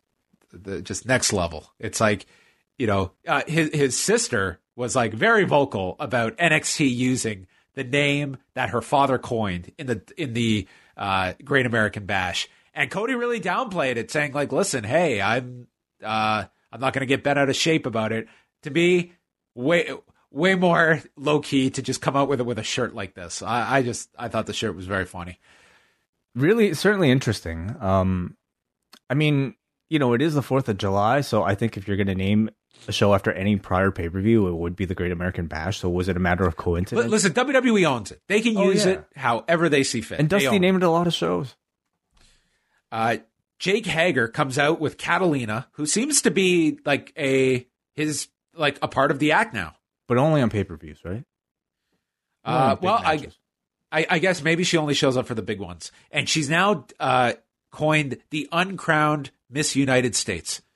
Uh, Jericho also got in a quick promo here on Mike Tyson, threatening to knock him out. So, for anyone uh, questioning if AEW is going in that direction, they clearly are. did you hear jake hager's nickname So not only did I hear it, but yes, for the I, I feel we have to explain it because I don't know how many people watched that Bellator fight where this all came from. i didn't know until i, I googled it this Okay. Well, he was introduced as Rock Hard Jake Hager because when he this was a year ago, he did a pretty uh a pretty cringeworthy post-fight promo after he beat TJ Jones and he was interviewed by John McCarthy and he said, "I am rock hard with emotion right now. I've got a phoner." And everyone was confused. Yes, I will get there. Everyone was confused. Like, what? A phoner? And he later explained that a phoner is a fight boner. oh jeez wow that's deep that's a multi-layered joke right there A phoner. A phoner oh one wow. of one of the most cringeworthy promos I've ever heard after an MMA fight. But Man. yeah, he is now rock hard Jake Hager. But that's the genesis of the nickname. Oh goodness! Well, the Chris Jericho is the best thing to happen to this man because I think Jericho, if he had to go through that, would have quickly edited that one. Phone or. We also had former TNA and WWE referee Mike Posey as the referee here. I he looked new. Yeah. Um, I thought Jim Ross had a great description of Hager just delivering these body shots that he called toxic shots to the body of Cody. And Cody was really selling them heavily. Hager uh, got into uh, Arn Anderson's face, and then Cody just leaped from the top with a crossbody. And then Hager sends Arn into the guardrail. And Cody then is suplexed on the floor, and they send us to commercial looking for the unique hashtag to win a call from Jericho. Uh, Hager applies the sleeper, and then Cody kicks off of the turnbuckle. This is like the uh, the Bret Hart Roddy Piper finish, uh, the same spot they did with uh, Bret and Austin, but with much less grace because Cody like came down on his neck and then rolled on top of him. This thing looked awful. Jericho made no, made note of it. I mean, Jesus Christ! It- it Might have broken like- his neck. looked like he spiked his own head. Did not look great. Oh God. But then Cody just like does the leap up to the top, comes off with a Cody cutter, and Jericho calls this the TSN turning point. And I, I howled. I thought, what a what a line. Uh, the Hager bomb is hit. This is where Jericho brings up Killer Tim Brooks. And then we have the ankle lock applied. Cody gets to the rope. And then with Mike Posey distracted, Catalina slaps Cody and the ankle lock is reapplied. Referee is still distracted. Dustin Rhodes runs down to nail Hager. Crossroads gets countered. Then Jake goes for the head and arm choke, but Cody rolls on top of him with the choke applied and he pins him in 14 minutes and 15 seconds. This was kind of like the Kurt Angle, Daniel Puder deal, where the submission is applied, but the guy's on top and gets the pinfall. And Sure. afterwards, Jake Hager thinks he's won uh, because Cody's out and he's selling the effects of the submission, but he was actually underneath and got pinned. So Jake Hager knocks out Mike Posey as Jim Ross throws out the question that we're all asking What have we become? Uh, really, really deep, thoughtful moment from Jim Ross. didn't expect that. Um, in the show, much less at the end of a wrestling match. I don't know. What have we become? My sweetest friend. Yeah. Well, um, kind of threw me off, but uh, talking about the wrestling match, I thought it was a really excellent, well paced, well wrestled match. It built really well from the beginning to the end. You know, every moment I thought was solid from the opening chain wrestling to like Hager's kind of monster offense in the middle to the really good sequences and reversals in the finish. I, I thought, you know, Cody, I think we all know is capable of these great classic style of wrestling matches. To me, this was probably his best since he's become champion. Hager, you know, in these types of matches are certainly more, un- is certainly a bit more of an unknown. But I definitely feel like he showed his maturity as an in-ring performer in this match. And I like the finish. You know, you, you mentioned, uh, what is it, Puder, um, Kurt Angle. Kurt Angle, but I mean, yeah, like Carlos Newton, um, you know, Matt Hughes, like double finishes are fun to do. You can't do them all the time, but you know, in, in instances where it makes sense, where you have to protect guys but still give a conclusion to the match, I thought it was perfectly used here. Help protect Hager and allows Cody to continue this run. and you can come back with uh, a submission match between these two. You could certainly revisit this. I, uh, based on the pace they were going, I thought they they might go the time limit here as a way to uh, not not beat Hager. But the, the way they did it was a, a creative finish as well, and I, and I like the way it ended as well. So I'm grateful for anything that's more than a distraction finish leading to a roll up. what more can you ask for? You gotta you gotta take out the the uh, the speakers in the in the arena because once that music goes off, it's paralyzing. We got an update from Darby Allin. He's still not medically cleared, so instead he's just doing uh, stunts with his friends, lighting them on fire, and moonsaults onto half pipes. Yeah, pretty impressive. Orange Cassidy comes out and just sits at the commentary table. Jericho calls him a dipshit, and for the next match, Orange, Orange Cassidy just sat there, which was kind of weird. It wasn't the best friends match. He was just out here for this match. Was Jericho still on commentary after this? No, he uh, he. It was after this next match that they did the pull apart, and he left. He was he was there for everything except for the main event. I mean, maybe he had to get ready. I don't know. He had to leave. We had Santana and Ortiz against Private Party with Matt Hardy in Private Party's corner. Uh, they brought up their, their roots in House of Glory, where Santana and Ortiz were the senior team, and Jericho yells, Call them veterans, not seniors. And Santana puts out his chin and he offers Isiah Kassidy a free shot. So Kassidy hits him, and Santana no sells this. And I thought it made Kassidy look like such a geek here. Hmm. Jericho said that Private Party are Smirnoff, Ortiz and Santana are Grey Goose. Grey Goose is the more expensive vodka. Yeah. I mean, Smirnoff, I mean, everyone goes through a Smirnoff phase, but the best part of a Smirnoff phase is saying that you've gone through a Smirnoff phase and you're on to better things. That that was the that was the white claw of maybe the mid to early 2000s. Like you talk about Smirnoff or Smirnoff Ice. Um, oh, you're right. You're right. Uh, I'm thinking Smirnoff Ice. Because I can't tell the difference, dude, between these vodkas. Like, it's it's all the it's all nasty to me. Yeah, maybe you got Tito's, you got Grey Goose. Yeah, those are those are nice. they double team. Can you tell where? like you could tell, definitely Braden and Davey are, are are the far cooler than we are. I don't know if they're Grey Goose drinkers. I don't know. I don't know. But they're, they're at least bartenders. That is true. I, I would imagine uh, Davey has a much more wide array of vodka selections. I would imagine Braden Braden would be the Smirnoff Ice drinker. Of, oh, that's probably the worst thing you've ever said about Braden. I don't know. I I think he missed the Smirnoff Ice phase, so I don't know. He might have just totally missed him, but um, that that was the thing. Yeah, it was. Yeah, they used to have Smirnoff Ice watermelon. Oh, and not bad, not great. but that's what I can say about Smirnoff Ice. Period. That was. I think Smirnoff like, Ice is delicious. It's like soda. I there was a time like I I really did not develop a taste for beer until like my early twenties. Uh, but Smirnoff Ice would be like my go-to when I was like 20 years old. Oh, for sure, it's everybody's gateway drink. You know. Yeah. Yeah, it's delicious. It's candy uh, there's a big tornillo by Kassidy onto both on the floor. Then he hit a swanton onto the back of Ortiz. Ortiz later power bombs Marq Quen from the top turnbuckle. Matt takes the mad ball away, and then they set up for the street sweeper, and Marq Quen pulls down Santana's bandana, blinding him, and they hit the gin and juice onto Santana for the win in 10 minutes and 50 seconds. And this would make sense afterward uh, because they announced that Private Party will be challenging for the tag titles next week against the winners of the main event.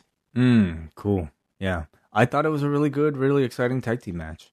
Um, I, I do wish like there, um, maybe this bit had a, a bit more of a significant story, but I think the added, you know, stipulation of the uh, winners getting a title shot certainly helped. I thought they should have announced that before this match because uh, they, they announced it like after the fact. I think that would have added something to this match. Um, mm. You know, I, I, thought it was a tag match. It was fine. Uh, I've seen I've seen better from both, um, but it, it, was it was okay. It was uh, not was fine. fine. It was, it was okay. It, was it, it was fine okay. or was it fine? It was fine. Jericho Jericho sums up his night. It's been a shit night for me. Jake Hager's lost, and now Santana and Ortiz have lost. And then he cuts a promo on Orange Cassidy. He has to be restrained, and this is when he leaves commentary. You know, what, it, it, it, was a shit night for his guys, but but not a bad night for Jericho. It was it was a ninety minutes of pretty entertaining commentary. He was working overtime here, especially like at the end here, where he it, like it's it's it's a really difficult challenge to try to build a feud with Orange Cassidy because you're literally like working against a mute you know, and trying to build up a program. And it's uh, it's all on him. Like it's tough. Like there are limitations with the Orange Cassidy character, especially in this setting without fans. Yeah, I I was waiting for Jericho was just on such a roll tonight, and he was just trying to go to Orange Cassidy. I was ready for him to just bust out. This guy says nothing. Guy dragged out my quarter hour last week. Man, um, did you see Cassidy was wearing like that his, same bloody his shirt, blood stained shirt. Oh yeah, it was kind of. It was like brown gross. by this point. Yeah, it's like uh, yeah. So there you go. Uh, Dasha interviewed Omega and Page. They really had nothing to say other than Page loves Chuck and Trent, and they've deserved a tag title shot. But after tonight, the word deserves dries up. And this is where they announced Private Party will face the winners of the main event for the tag titles next week because the AEW title match between Jon Moxley and Brian Cage has been bumped a week to July 15th for a show that they are promoting as Fight for the Fallen. And I think the right call that they made. Absolutely. Yeah. I mean, who knows if they even had a choice in the matter? But I think cutting it so close with them taping Fyter Fest uh, right after this one, I think I, I wonder if they would have even had the ability. And like this this was the match that they first announced for Fyter Fest, and it's just kind of funny that like all this Great American Bash stuff, and it's like the big match is now going to happen on a on a different week. So it will be kind of interesting to see what if NXT has a response to go against you know what's what's going to be the big title match that's now a week later than originally planned. I'm sure they'll try something, yeah, but um, that is pretty funny. Um, last year, like was was Fight for the Fallen like two weeks separated from Fyter Fest? It well? was it was yeah Memorial uh, Day, right? Fight uh, no, it wasn't uh, Memorial Day was uh, double or nothing, but oh. they did Fight Fyter Fest was the end of June, and then Fight for the Fallen was like two weeks later or so oh, okay. in July. I guess I forget that they were so close to, to one another, but um, yeah, uh, good, great. Taz is in the ring with Brian Cage and says they're fine with this match being put off a week. And Taz insinuates that Moxley politicked his way out of this match for next week. They're fine with it. And Taz had a discussion with Tony Khan, and he says that Jon Moxley was concerned for the people and the staff here. Well, Moxley, from what I understand, you've been tested twice and you've tested negative both times. And if you came here for this match next week, you'd be tested a third time because here at AEW, we don't run a sloppy shop. Damn. Shots fired. Th- this was as transparent a wink wink. This match is off because one person tested positive for COVID 19 and it wasn't our company's person. Yeah, yeah. Um, like th- this was as much a fuck you as AEW has had, like this direct. Yes, I would. Well, I mean, Cody did uh, put a sledgehammer to a throne. I would say that was a bit more literal. Um, but the, he, ended I, the, he ended the promo by saying Moxley has one case of the chicken shits. So yes. I'll, I'll say if you feel it is insensitive to be incorporating COVID 19 into promos for pro wrestling, I can get that. This was also Taz being like the yeah. asshole heel. And in just terms of content, like this was a great promo. I, I definitely think like matters of taste, um, you know, are are kind of different in professional wrestling in a pro wrestling context than they are, let's say, in the real world. Uh, you know, if the president were to say something, although that's very different now these days too. But I, listen, this was the exact same type of pseudo shoot promo Taz would cut in ECW against WCW or WWE, and I thought he straddled that line perfectly. I don't think it ever got too explicit, didn't get too dirty if you know about the news, you know what he's referring to. If you don't, then you don't.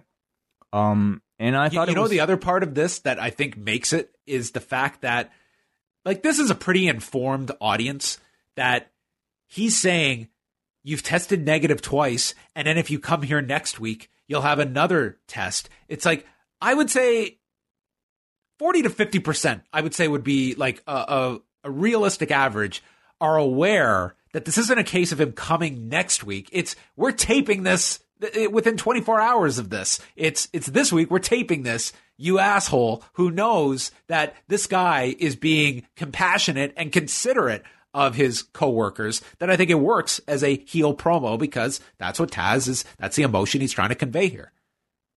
It does work on that level. I mean, I, I think it just simply works on you know just even a kayfabe level. Like if this was a real competition uh, one of your performers was concerned that uh, his spouse has COVID and didn't want to infect it, and even if he had a week to to separate himself from it, that is a noble thing to do. But for a heel manager to say that that's a chicken shit thing to do, I mean, God, that's like enough to you know certainly spur uh, me to cheer for Jon Moxley next week. Uh, so I thought I thought this was wonderful, great job by Taz, and I thought they managed to still be like respectful to to Renee, not specifically mentioning you know anything to do with her. None of this is really on her, but uh, I thought a really uh, you know ballsy shot against the WWE. This wasn't just a regular hey your show sucks. This was a criticism of your rival professional wrestling company for how poorly they are handling this current pandemic. Which man, I thought this was pretty blatant. This was a this was a pretty like this was not even like read between the lines. It was pretty much like clean your shit up. Yeah, and I you're I, making our industry look bad. I, I thought it was done well. Yeah, and then we go to the main event Kenny Omega and Hangman Page against the best friends for the AEW tag titles. And we got the WrestleMania entrance of the best friends. So I've been told that Sasha Banks came out in like a some sort of convertible or some sort of like race sports car. What did the best friends come out? The best friends came out in a minivan driven by Trent's mom, Sue, who then kissed Trent on the cheek and gave him a hug for good luck. Man, of like all the, the car minivan entrances, entrance. yeah. I mean, the Undertaker has his motorcycle. Like you know, JBL has a limo. John Cena powering through the glass in Detroit. The best friends have Trent's mom uh, dropping them off in her minivan. So I think it's great. As long as she's tested, of course, which I, I assume she is, because she ended up watching the match in the crowd. Well, she did not hear Jim Ross's warning uh, because Jim Ross warned everybody to wear their masks. Oh God. Well, uh I do wonder, honestly, like if Jim Ross is going to like, you know, like encourage the audience to do that, they really should start probably with their own audience in attendance. Like throw out the throw That's out mixed messaging. exactly and throw out you know if their belief is that well we're all tested okay if if that's their defense of it don't you think that just the visual of seeing all these people in masks it makes it that much more accepted that look all these people follow by example this is what we're doing this is our message to 900,000 people on Wednesday night everyone's in a mask So so think about, you know, I think how much they were willing to let the audience know that they were taking extra precautions to not bring in QT Marshall uh, for, you know, indirect contact. And same with Jon Moxley for not bringing them in due to last week at least indirect contact with somebody who had COVID-19. I think they they you know they they should probably take the same extra precaution when it comes to something like this. Yes, we know that you're testing and that's wonderful, but we also know that testing isn't 100% accurate. And even afterwards, especially when it comes to your older um, uh, members of the roster, I, I, I do feel like there's a responsibility, especially if Jim Ross feels the need to tell your audience to wear your mask, um, to show your your audience that you are properly social social distancing and wearing masks. Yeah. I mean, on, on the mask t- subject, um, you know, it's taken a long time, uh, but WWE is ahead of AEW in that department, finally. With the combination of testing. Yeah, that's right. Uh, Excalibur brought up uh, the the PWG tandem of Kenny Omega and Chuck Taylor when they were the men of low moral fiber, and they also noted here that at Fight for the Fallen, um, the Khan family has already made a donation, but they're going to be doing a fundraiser uh, for I guess COVID resources. So that's going to be last week or last year. It was um, uh, towards uh, you know uh, anti-gun violence, and this year it's going to be COVID nineteen related. Yeah, it's really cool. It'll be really interesting to see how much money they, they're able to raise. FTR came out with lawn chairs and beers to watch the match, and when we came back from break, we had Omega suplexed onto Hangman Page, who was seated against the guardrail on the floor. That didn't look like any fun. They double teamed Trent after Omega hit a series of snapdragons. They set up for the last call, which Trent ducked, and Taylor pulled Omega to the floor. They hit strong zero, and Omega made the save, which they pointed out Hangman did not kick out from. It was all Omega making the save. Chuck hits the awful waffle onto Omega and then wastes time by hugging Trent. Jim Ross gets on them for going for the hug instead of winning the titles. And then Page fires back, hits Trent with a pair of rolling elbows. There's a near fall on Page, and then he hits the dead eye. Trent kicks out, and then he gets onto the apron. Omega and uh, Taylor are out on the floor, and he just hits the buckshot lariat just like that and wins the match in 15 minutes, 19 seconds. I thought it was um good TV level match. If the expectation was, you know, a pay per view level main event, I thought it was relatively weak in comparison to other Page and Omega matches. Um, much of that I think perhaps has to do with maybe the length of the match, the fact that there was a commercial break. Um, didn't really kind of escalate beyond, I would say, you know, a standard TV match level for a finish. And I also feel like it's at some point it, it might just have to do with the challengers and my inability to really sus- suspend my disbelief at any point that the best friends were anything but TV level challengers who had no chance of winning. Yeah, it was it was a good tag match, uh, good main event. Uh, I, I didn't think it like had the high drama of some of the the the bigger Omega uh, Page matches just just on TV, not even including like like pay per view matches. But um, yeah, it, it, was a good match. I wouldn't say it it hit my expectation level. It was I was looking forward to this match. I would say it was sort of a, a finish that was more so designed around uh, giving Trent a bunch, uh, but ultimately it was Hangman Page just shutting him down and really it being Hangman Page that had the spotlight uh, in victory here. Afterwards, FTR come into the ring and they offer beers to both of them. Hangman takes the beer, Omega takes a beer, and he goes to take a sip, but then dumps the beer.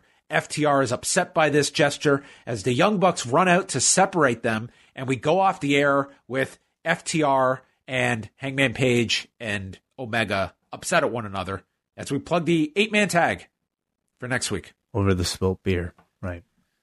Yeah.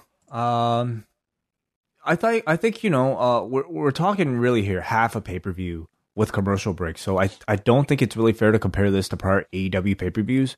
Uh, it just it's tough to reach that distinction with the circumstances, and it looks like next week we won't even have the you know scheduled main event. So I think you'll be disappointed if you're going into this expecting like a pay per view level show. It's just simply not that. But as an AEW Dynamite TV show, I thought it was a really good addition of AEW Dynamite. So I think it. I, I really liked the show. I thought it was a breeze to watch, and I, I, I thought this two hours flew by. Yeah, strong matches, top to bottom. Great opening match. Shida versus Ford, I thought was very good. Uh, main event, you know, despite not living up to perhaps my elevated expectations, I thought it was still really solid. My match of the night, though, for me was Cody versus Jake Hager. I thought it was really good. Yeah, I, I really enjoyed that opening tag. I thought they they overachieved in that in that match. Um, so next week the lineup is Chris Jericho and Orange Cassidy, FTR and the Young Bucks against the Lucha Brothers and Butcher and the Blade, Colt Cabana and Brodie Lee and Stu Grayson against SCU, Nyla Rose in action uh, against someone, and Lance Archer versus Joey Janela. Hey, uh, on on uh, the note of Dark Order, I really encourage everybody to watch this week's Being the Elite, specifically for the Dark Order segment. I mean, for all I've complained about, I think you know how much they might not necessarily be hitting with like their on-screen um, presentation on Dynamite. I really feel like they found the right path with how to take those characters on a slapstick kind of comedy level on BTE, in particular with uh, Alex Reynolds and John Silver, um, and even like Mr. Brodie being, oh, man, just the pissed off boss um, at everything that Reynolds and Silver do. It's they were both excellent on t- on this week's BTE, so I encourage everybody to check that out. Right, and we've got uh, Page and Omega against Private Party for the tag titles next week. So six matches, and uh, w- what do you see headlining next week? I think it comes down to uh, the eight man tag or Jericho and Cassidy. I, I think the eight man probably is what they put on last next week. Yeah, eight man tag. Um, sorry, who's in that again? FTR and the Bucks against Pentagon, Phoenix, Brodie, uh, Blade, and Butcher. That's right. Yes, yes, yes. Uh, does that headline FTR and the Bucks meeting for the first time? I think you could justify it. And then what do you do for the opener? Page Omega?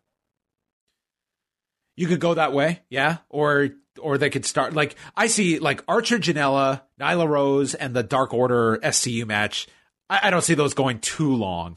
Um, they'll probably blitz through some of those. I um, actually wonder if they would do Jericho Omega last. You, you know or, what? Sorry, Jericho if Cassidy. Jericho Cassidy, if they are bringing back Mike Tyson for the angle, then that closes the show. Okay, yeah, because uh, that could be the angle. Like Tyson knocks out Jericho, Cassidy wins, and then you're off with Jericho Tyson as your all out match. I don't think people should I don't think AEW should be discouraged by, you know, the rating um, for uh, Jericho Cassidy from last week because I think there will be a big difference between the interest that a Orange Cassidy contract signing or face to face garners and a Orange Cassidy match, which at this point is still, I think, a you know, a draw or at least a, a spectacle, especially against somebody on the level of Chris Jericho. It's going to be Orange Cassidy's biggest match. And for Chris Jericho, it'll be one of his most unique matches that we've ever seen him in uh, on, on TV. So I definitely think you can make a case to make that one a main event. Okay, let's go over to forum.postwrestling.com where you can always leave your feedback after shows. What did you give tonight's show, Wai? I'm going to give the show a 7.89. A 7.54 Oh, is what shit. our audience gave tonight's show. And we start off with Jackie from Orlando. Overall, fine show. I personally find Jericho grating on commentary, but I think I'm in the minority on that one. I hope Cody eventually turns heel. Like Damian Abraham, I really have no clue how this guy is supposed to be a babyface when his trainer, wife, brother, friends all show up to help him on different occasions. What do we think is on Arn's play sheet? Crossroads? Suplex? Maybe it's a crossword. Maybe he's just, yeah, doing a word search. Yeah, or Sudoku or something. Uh, I, I, I don't think Jackie's alone in, in the Jericho feeling like Jericho's grading on commentary. I've felt that way in the past with Jericho's commentary. If you kind of have to be in with it, if you like it from the start, you probably will like it for the rest of the show. But if you're not in the mood for it, he's very loud. He's very obnoxious. I mean, I think that's you know certainly perhaps by design.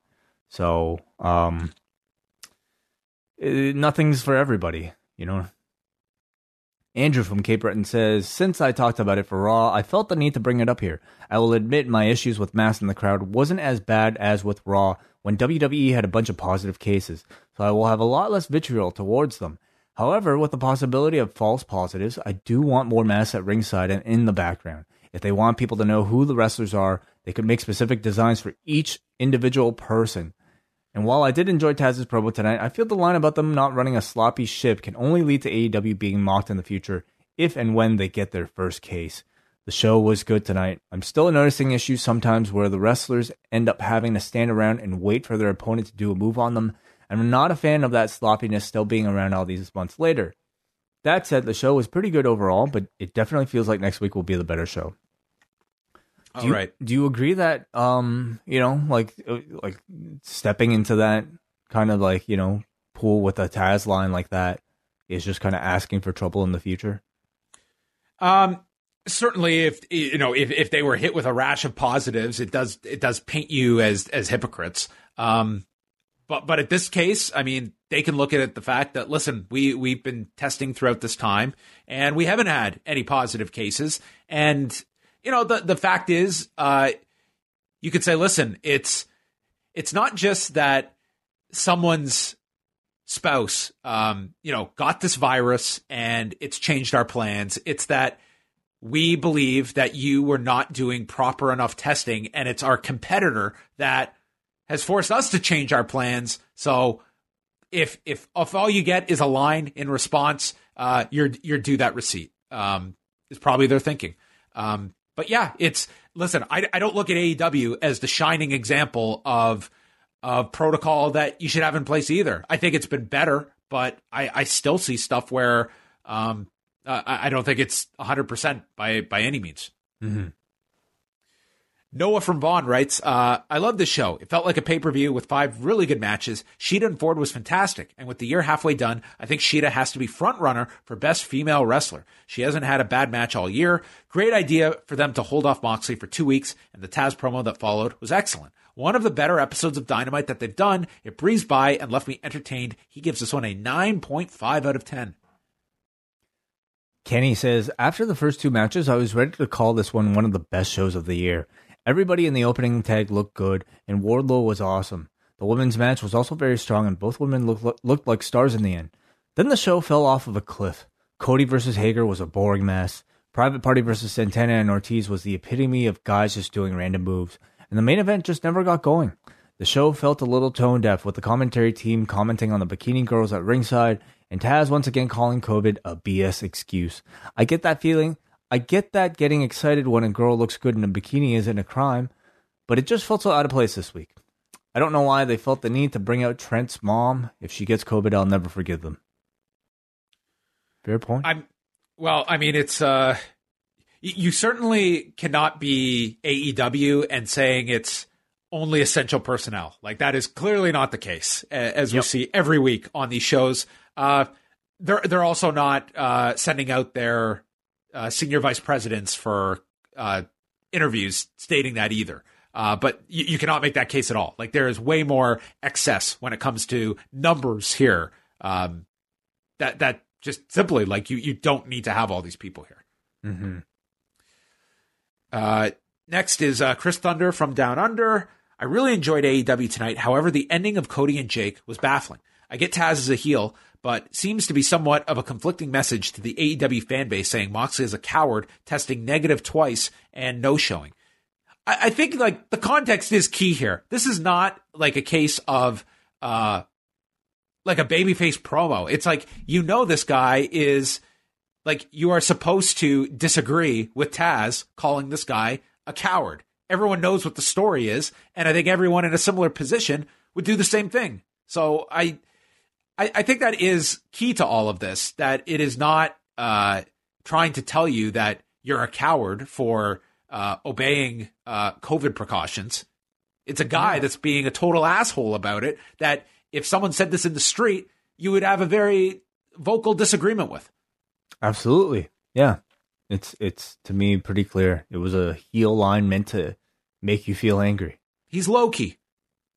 Uh, God, not that bad. Oh, my turn. That's it. Okay, we go to uh, Ryan, who says the the first two matches were great. Private Party versus Proud and Powerful was good. Felt like a filler match though.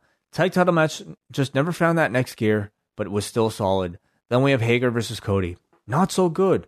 Has Jake had a good singles match yet? Maybe, but Trent's mom made up for it. Almost eight out of ten. I I mean, I totally disagree. I know uh, the last couple feedbackers didn't like that match. I thought that was my match of the night.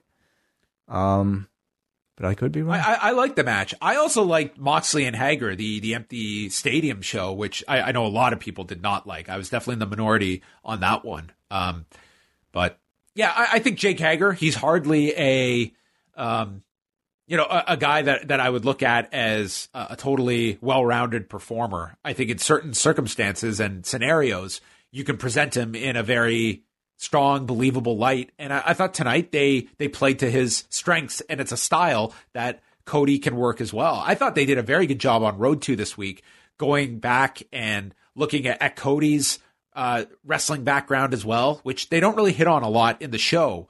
Um, that he has this this wrestling background, and he was not uh, a pushover either. Um, so I thought I thought they did a very good job on Road to building that matchup this week. Ben's in Vancouver and writes, First things first, lack of masks was apparent and a very bad look. Overall, loved the show, felt like a pay per view. Jericho on commentary was hilarious, and all four guys at the desk were on tonight. I thought the opening tag was match of the night. Everyone played their role perfectly, and MJF selling and acting is next level. Really enjoyed the women's match as well. Ford brought it, by far her best match, but give that credit to Shida as well. Cody and Hager started slow but picked up. Also had the laugh seeing Catalina realize she may have hit Cody too hard. Cody gives me a late 80s Cody gives me a late 80s Hogan as a guy who really bends the rules but's a good guy. Heel turn is coming. I wasn't that high on the main event, too sloppy, and the 10 second rule was abused badly. This was one of Kenny and Page's worst matches, 8 out of 10. Uh, what do you guys see next for MJF? Seems like he needs direction or some sort of new feud. Uh, you know, they are really pushing that he has not been pinned or submitted in AEW. And this adds to that. Like in this tag match, he did not get pinned, did not get submitted. That ultimately, I do see him being groomed for uh, a title shot.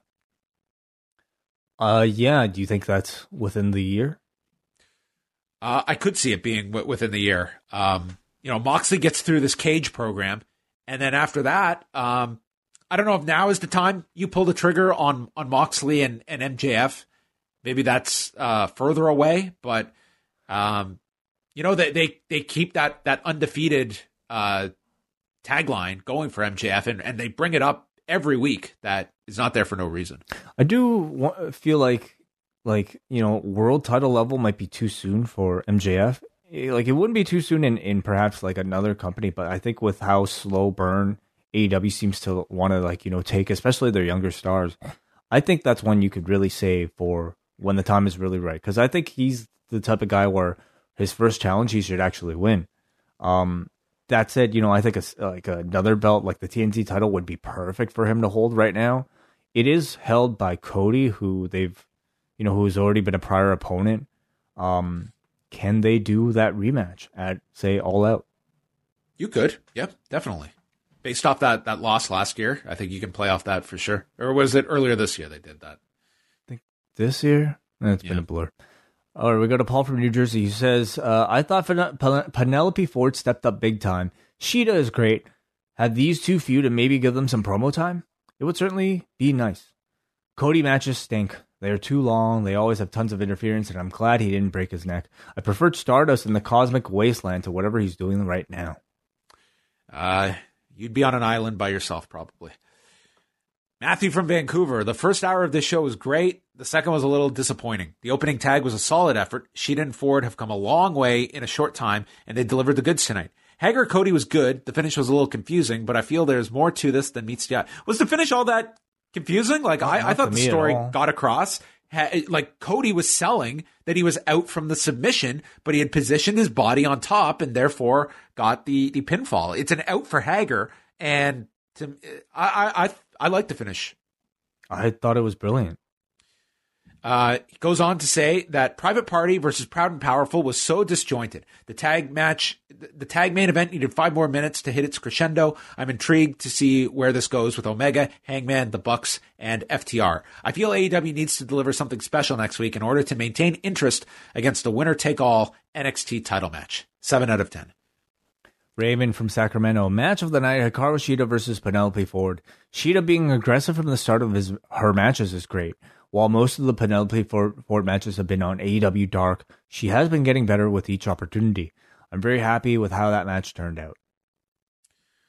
Okay, from Jeremy. I understand AEW's desire to keep fans tuned in during their commercials with the hashtag contest, but Jericho announcing it before Cody's title match even began made it hard to get into the match. I know that the match isn't going to end before there's a break, and it's not going to end mm. during the commercial break. Then, after Cody's first big move of the match, the pinfall happened while a replay was being shown. Similar feeling with the announcement during the private party match. Excalibur did the right thing in the main event, saying if there was a break, they would have picture in picture and the contest. I also thought the confrontation at the end of the show came off bad. While Florida is currently a dry state, attacking someone because they won't drink your alcohol is asinine. Other than these aspects, it was a great broadcast. You know, uh, like with another company, I would say like Jer- Jeremy's criticism about something like that might be a nitpick, but uh, not for AEW. You know, they're the type of company that I think would, I would hope appreciate feedback like that. You know, um, I think he absolutely makes a great point. When you say that there's going to be a commercial break and to look forward to the commercial break because there's something, it automatically tells your audience that the, there's not going to be a finish yet. So just even adding that little, if there is a commercial, I think just I don't know, good attention to detail. All right, finally we go to uh, this gentleman who says he agrees with the previous poster who says the lack of mass was a very bad look. He says, I hope this shows fans that just because a company handles something relatively well, it doesn't mean that we should assume they will always handle it perfectly, and that it's okay to be to as a fan still be concerned. All right. Thanks everybody for your feedback uh, that you can always post on the forum.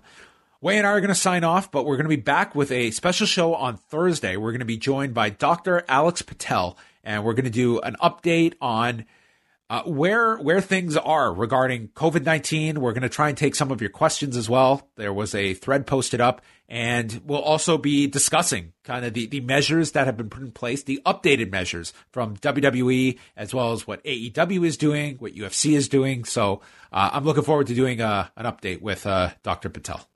As am I. Yeah. So that'll be available on the free feed. The questions thread is in the uh, cafe section of the post wrestling forum, and you'll probably find that sometime tomorrow afternoon. And then we're back Friday night with Rewind to SmackDown Live, 10 15 p.m. Eastern Time. All patrons can tune in live for our SmackDown review, and we will be opening up the phone lines. Saturday, it's Post Pro Res with myself and WH Park. And then Sunday, WH will be joined by Scrump for the long and winding Royal Road as they're going to go back and review a real world tag league match from November of 1997 involving Mitsuharu Misawa and Jun Akiyama taking on Jinsei Shinzaki and Hayabusa. So you can look forward to that. Postwrestling.com is where you can get all of your news. Subscribe on iTunes and delete this podcast because it's over. Goodbye.